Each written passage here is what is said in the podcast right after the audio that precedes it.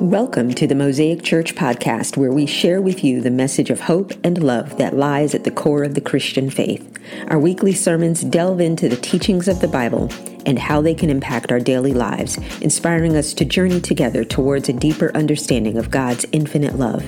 Join our community of believers as we embrace the power of faith and embark on a transformative spiritual journey. Mosaic Church in Mableton, Georgia exists to lead people to an authentic relationship with Jesus Christ to help them change the world.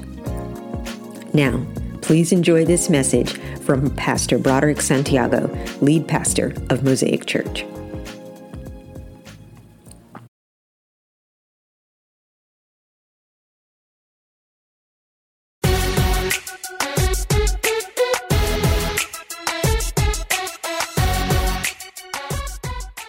God, today, I need you now more than ever. If you would today, God, allow me rest. And I would ask that you preach. I'll just open my mouth and allow you to preach. I'll open my mouth and allow you to speak. Today, I need you more than ever, God. I'm going to do my best to press forward and press through my own morning to share this message that you've prepared. I open my mouth. Use it as a mouthpiece for you today. Speak through me today, God, if you would. In Jesus' name, amen. If you're taking notes, and I hope that you are. If you're not, we have these handouts. If you need a pen, we have those too. We're so good, you don't even have to return it. But if you do, we'd be grateful. We're going to be taking some notes here, so follow along with us. We're going to jump right into the book of Matthew, and we shared this last week.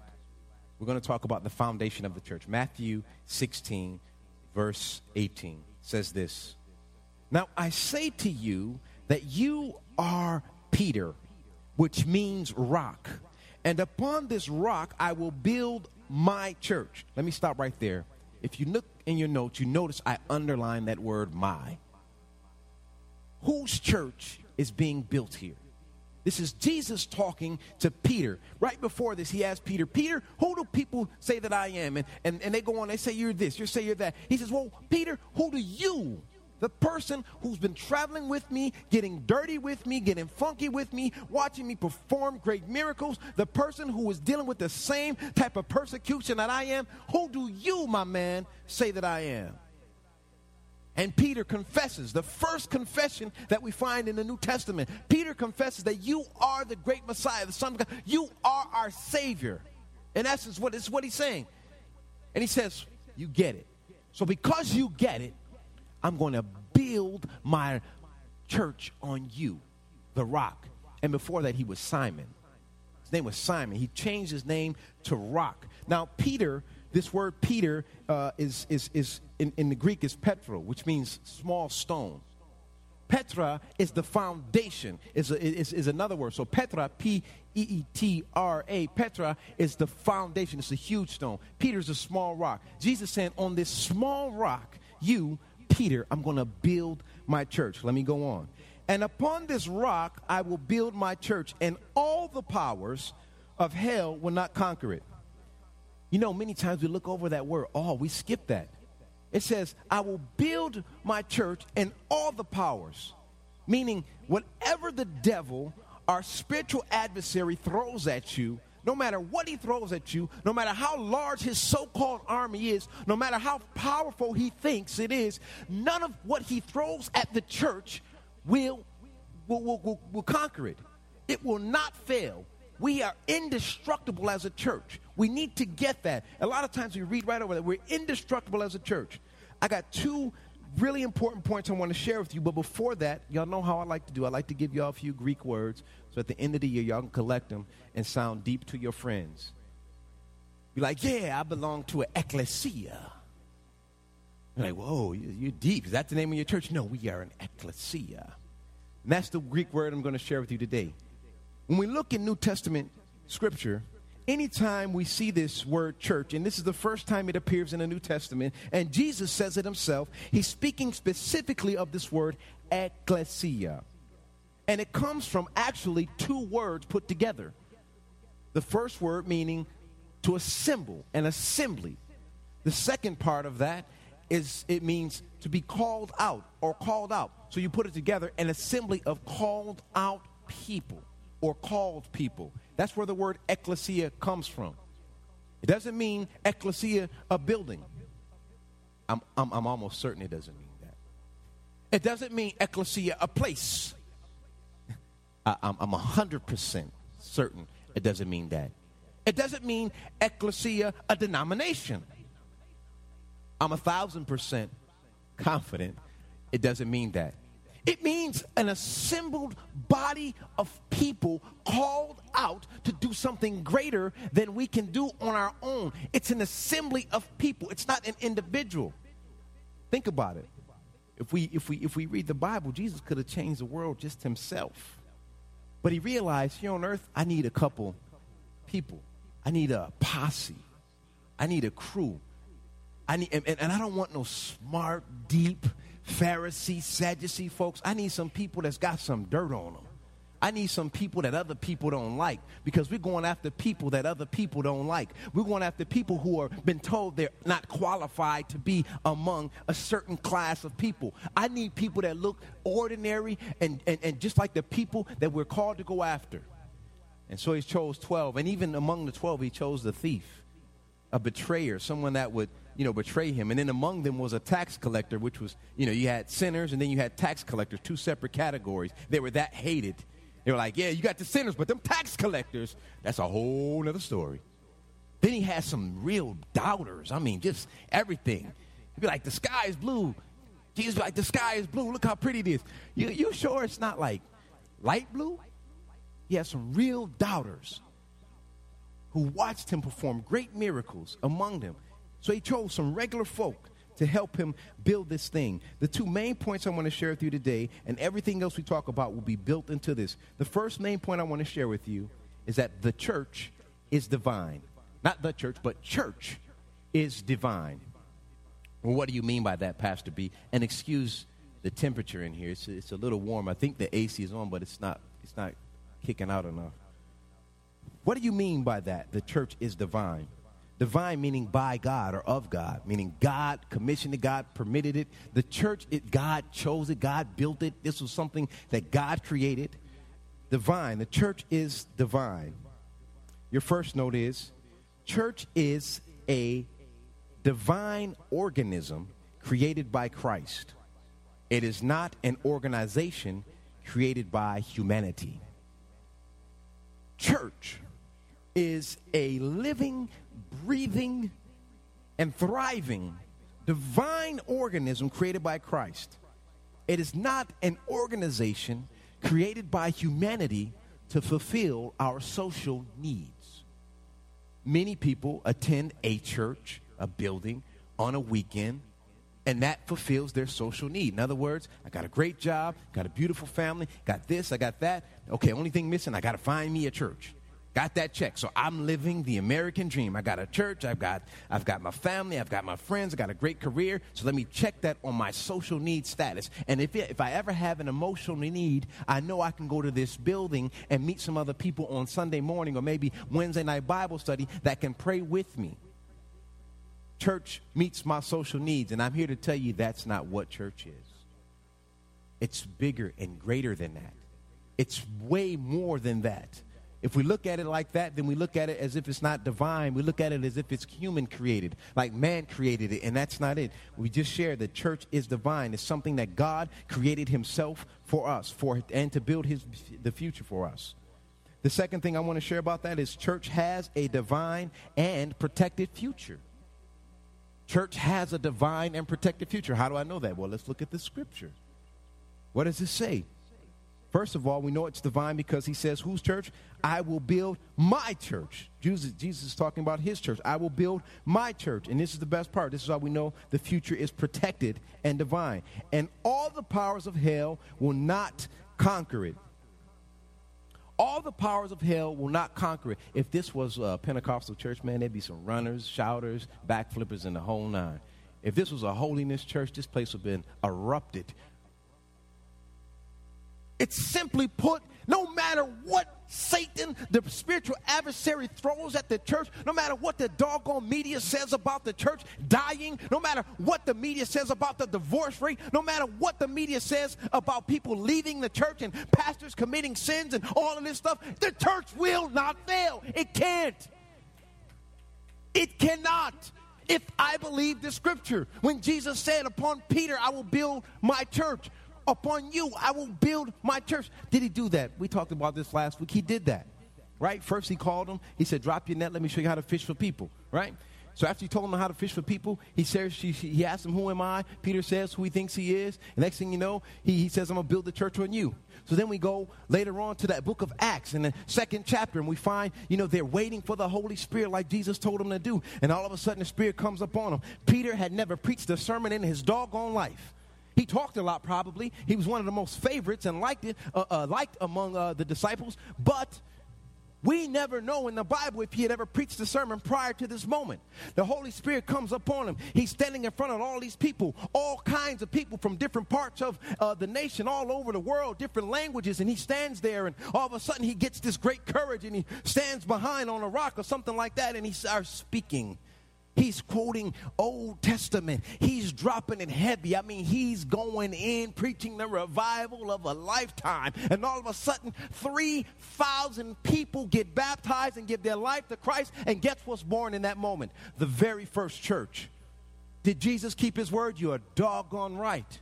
And today we are Christians because he kept his word and he built the church upon Peter, who never preached a sermon in his life, but all of a sudden was blessed with the Holy Spirit, dropped some great knowledge and wisdom, and all of a sudden 3,000 people were baptized that very day. The church is indeed divine because Jesus said so.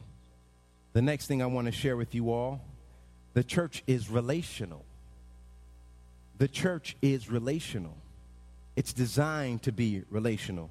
Well, how do I know that? Well, if I read New Testament, and we look at how the relationships happen in the Bible in the New Testament, it happens in three ways. Here's your notes. It happens, number one, between God and his people. Between God and his people. Every time I read the Bible, the New Testament, even the Old Testament, you can see that God is relating to his people. He's having conversation with his people. He's giving instruction to his people. The second one is among God's people. There's relationship in the church among God's people. As I often say, there's no such thing as a growing Christian outside of a loving church community. You can memorize the Bible from the beginning to the maps and be really, really gifted scholar like a Pharisee or Sadducee. But if you are not applying the word and you are not in fellowship with other believers that are building you up and edifying you and just, holding you accountable and you're holding them accountable and you guys are doing life together, then you are missing the mark. We are a relational church. So the first relationship is God and his people. The second relationship is God's people. Here's the third relationship. The third relationship that happens in the New Testament that we see is between God's people and others. Now, I'm not talking about right now. I'm just talking about New Testament. Let's just deal with New Testament. Who is others according to New Testament? Gentiles, people who were not Jews, people who were not accepted into this hierarchy of religion. Others, Gentiles, the people who were ignored, the Samaritans, the people who were not included. Who are those people today? We can go down the list. We can go down the list of people that are ostracized by the church, people that are kicked out of the church. One of my favorite stories. I love Mahatma Gandhi. This weekend, I had the great opportunity to on Saturday to attend a neighborhood summit, and a big part of it was interfaith and intercultural, and I saw that many people that were there were not Christians. Unfortunately, there were a few Christians. There are a lot of other religions there. And there's something about us as Christianity, as Christians, we feel that we cannot socialize with people who are of a different faith. We cannot hang out or communicate or even begin to devise plans that would actually save the world because they don't look like us, and they don't read the same books that we read, and they don't believe the same faith. And I know at the end of the day, we all have a desire to convert. I mean, it's natural. It's part of discipleship and evangelism. I get that. However, that should not prohibit us from being in relationship with people of other faith. Here's the thing. I firmly believe that we can accomplish way more by speaking with people of other faiths if we look at this great community.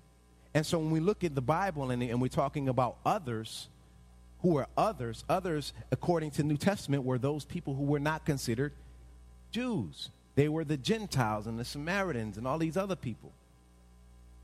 And so today, the modern day others will be people that the church ostracized. In many cases, homosexuals. It's the biggest debate. I talk with other church leaders. Hey, you know, I wouldn't have any gay people serving on my leadership team. Why not?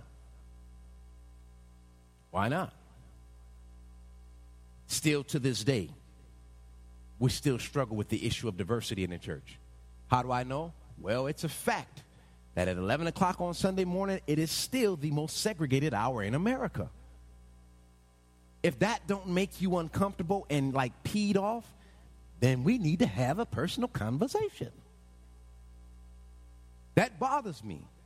Today, I'm not bothered. I look across this room and I'm like, oh, this is pretty. This looks like the Bible. We look like an Acts church. Huh? We look like the church in Colossae. We're looking good. But it's not just about racial and ethnic diversity. It's social economics. It's class. It's education. It's all of that. Race, cultures, all of that brought together. That's why we chose the name Mosaic. Because we want to be intentional about reaching people that God wants us to reach. Reaching people that are broken, with different backgrounds, different cultures, but have a heart to serve and love Christ. That is our mission. And we're going to talk more about that today.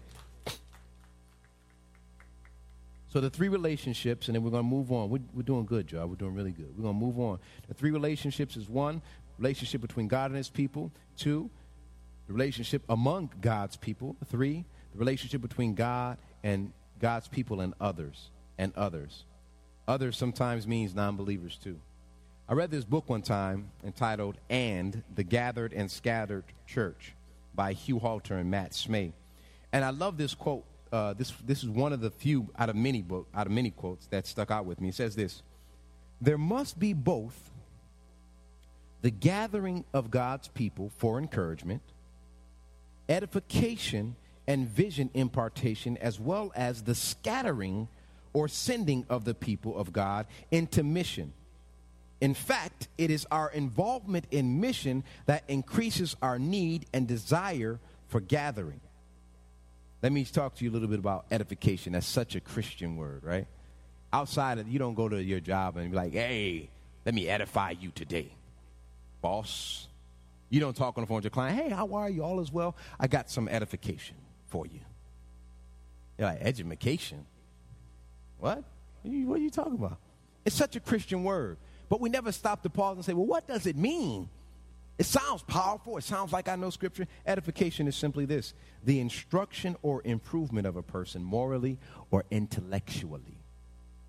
The instruction or improvement of a person morally or intellectually. So we gather as a community to be built up morally, intellectually. Morally and intellectually all ties into Scripture and how we read it and apply it to our lives. Morally and intellectually, we come together to be edified. It's an illustration I want to share with you all because I firmly believe that we are called to be missional. If you're called, we're called to do something. Let me share this illustration. There were two churches. One was a mega church, great programming. I mean, the programming was incredible. They had programs for everybody, the kids, the adults, married, singles, everybody. They had wonderful programming, right? They had phenomenal worship. They had all of the lights, and they had, like, multiple screens. They had it going on, and they were growing. They had all of these programs and all of these things, and they were growing because they had all of these things and were sharing the gospel with all of these things. Okay? It wasn't a social club. They were sharing the gospel. And there was another church, a smaller church, that was growing equally just as well. They had all of the same type of programming. They had all of the flash, wonderful worship, but they decided that, you know what, I don't think we're honoring Scripture, so let's stop the flash, let's stop all of that, and focus only on mission. Because Scripture says, when I was hungry, you fed me. When I was lonely, you visited me, and all that stuff, right? So that church stopped doing all the other stuff and focused only on mission, and they stopped growing. You know why they stopped growing? Not because they focused on mission, but because they stopped focusing on the gospel. You see, I want us to be a church here at Mosaic where, you know, it doesn't matter if we have flash in worship, or where it doesn't matter if we just serving. If none of it connects to the gospel, then we are indeed a social group.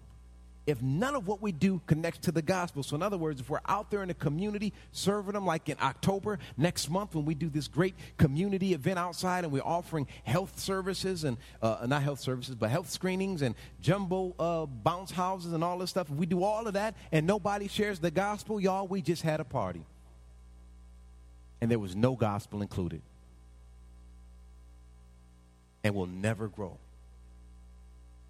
I don't want to be a church where we just serve and do outreach. There are a lot of nonprofits that do that well, so let's let them do that. But we are a Christian community with a call to share the gospel. And if part of outreach is part of what we do, we need to be sharing the gospel with it. And if we're coming together here, having our small groups, and there's no gospel being shared, then I say we'll cancel that small group and just get into reading some New Testament stuff.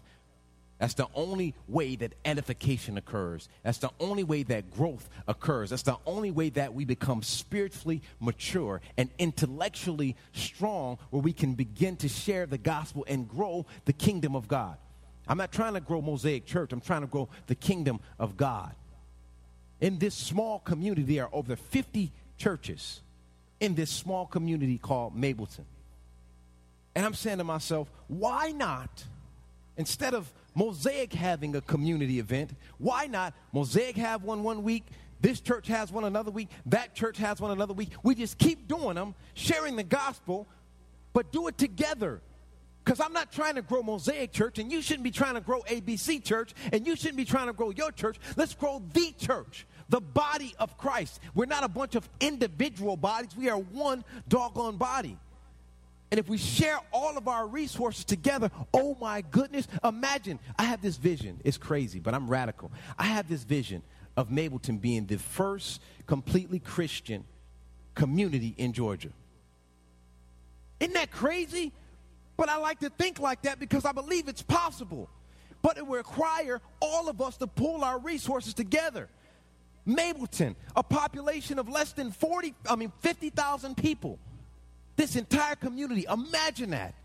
And it starts with us what? The census, we check Christian instead of our race, right? Churches, we come together, pool our resources. Instead of Mosaic throwing a community event and Church ABC throwing a community event, we all together throw a community event, have health care, share the gospel, preaching, and, just like doing a Peter thing. And all of us, like we tag team, do a sermon. You know what I mean? We'll tag team on it like the poets used to do. I go and you like, tag, you it. Oh, then the word said, and then God said, tag, you're it. And then I'm going to tell you what to say in the book of Acts. And, we just tag, and it's like, come on. And then it's like, I take this side and start laying hands on people. And, brother, you take this side and start laying hands on people. And let's start bringing people to Christ. Let's start doing prayers over here and prayers over there. We would turn this doggone city out.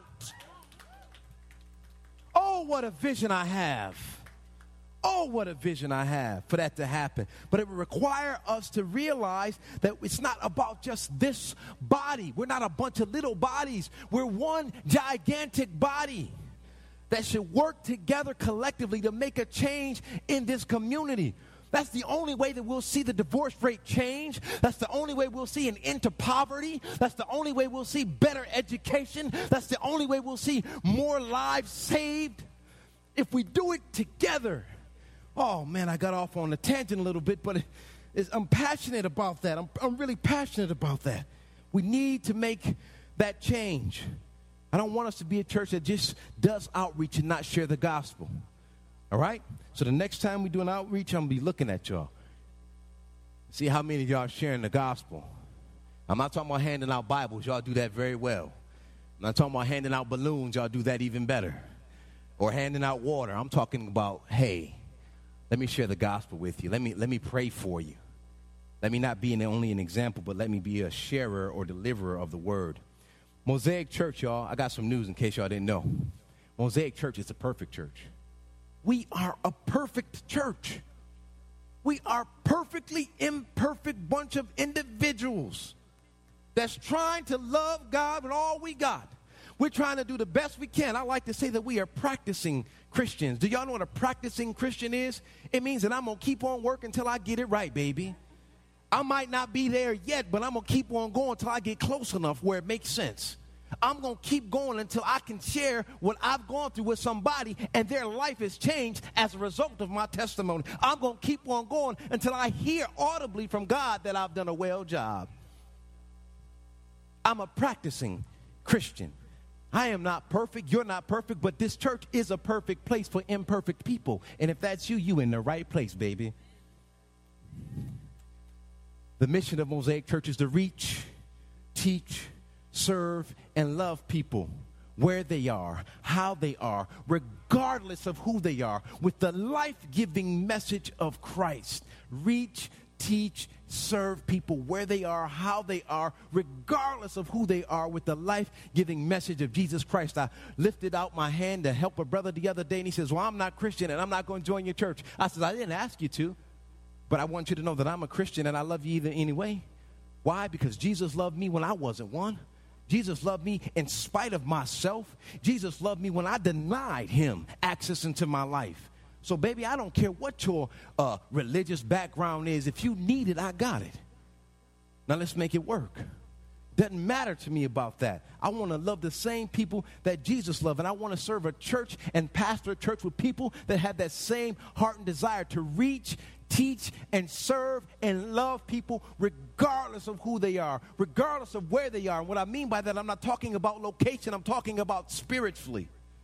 I don't care if you think you are a religious scholar or if you don't know not one book of the Bible. We want to reach you. We want to be in fellowship with you. We want to do life with you. Why? Because that's the same thing that Jesus did with some other nobodies. And I want to do the same thing. One of the things we're saying this year is that we see church differently. We see church as a community where, here's some more notes for you, where everyone is known. Where everyone is known. It's funny that we are such a small community and some of y'all don't know each other's name. Can I just say that bothers the hell out of me? Yes, I said that. That bothers me to no end. You should know, man, listen, we should know each other's social security number. We so small. I should know your doggone blood type. Such a small community, I should be all up in your business. Huh? I should know all that stuff. Now, for our visitors, sometimes I get a little blunt here, so forgive me. But you know how they say, and this is for my sisters, no offense, but you know how they say you hang out with your girlfriend long enough, y'all can tell when y'all having your cycle? Y'all should know each other's cycle, we that small. Huh? Can I be real? I'm a real pastor, y'all. Huh? I told you I'm a practicing Christian, so work with me. I'm serious.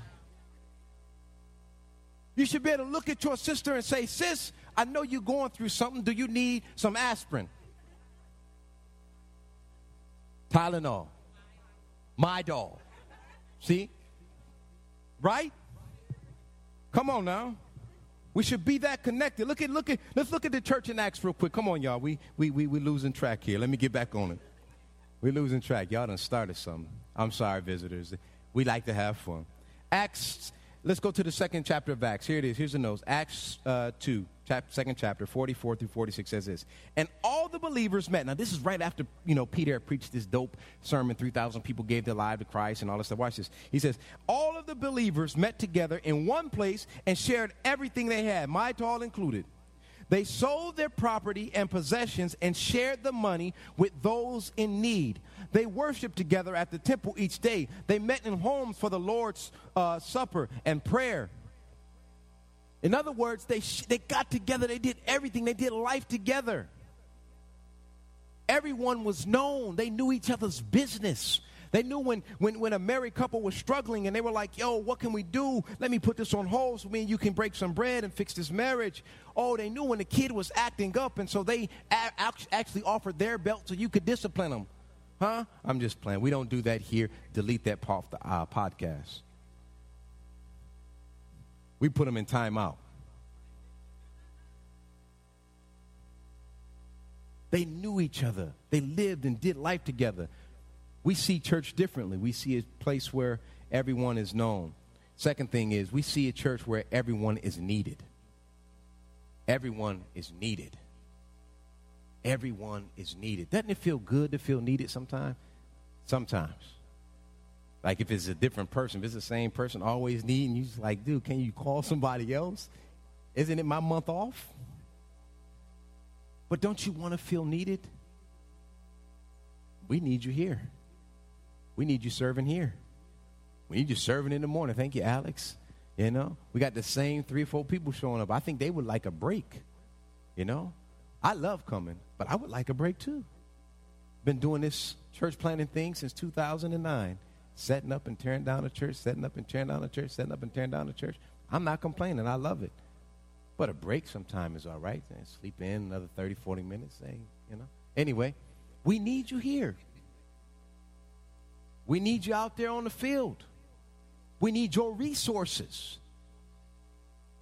Church where everybody is needed, where everybody is known. And there's some scripture to support that in Acts, but we'll move on to the final one. And this is the most important part. I want you to be known. I want you to be needed. But doggone it, this is the most important part. Where everyone is changing. Where everyone is changing. Everyone is changing. We're growing. I'm a different person when I came in the door. The first time I met you, I'm not the same person.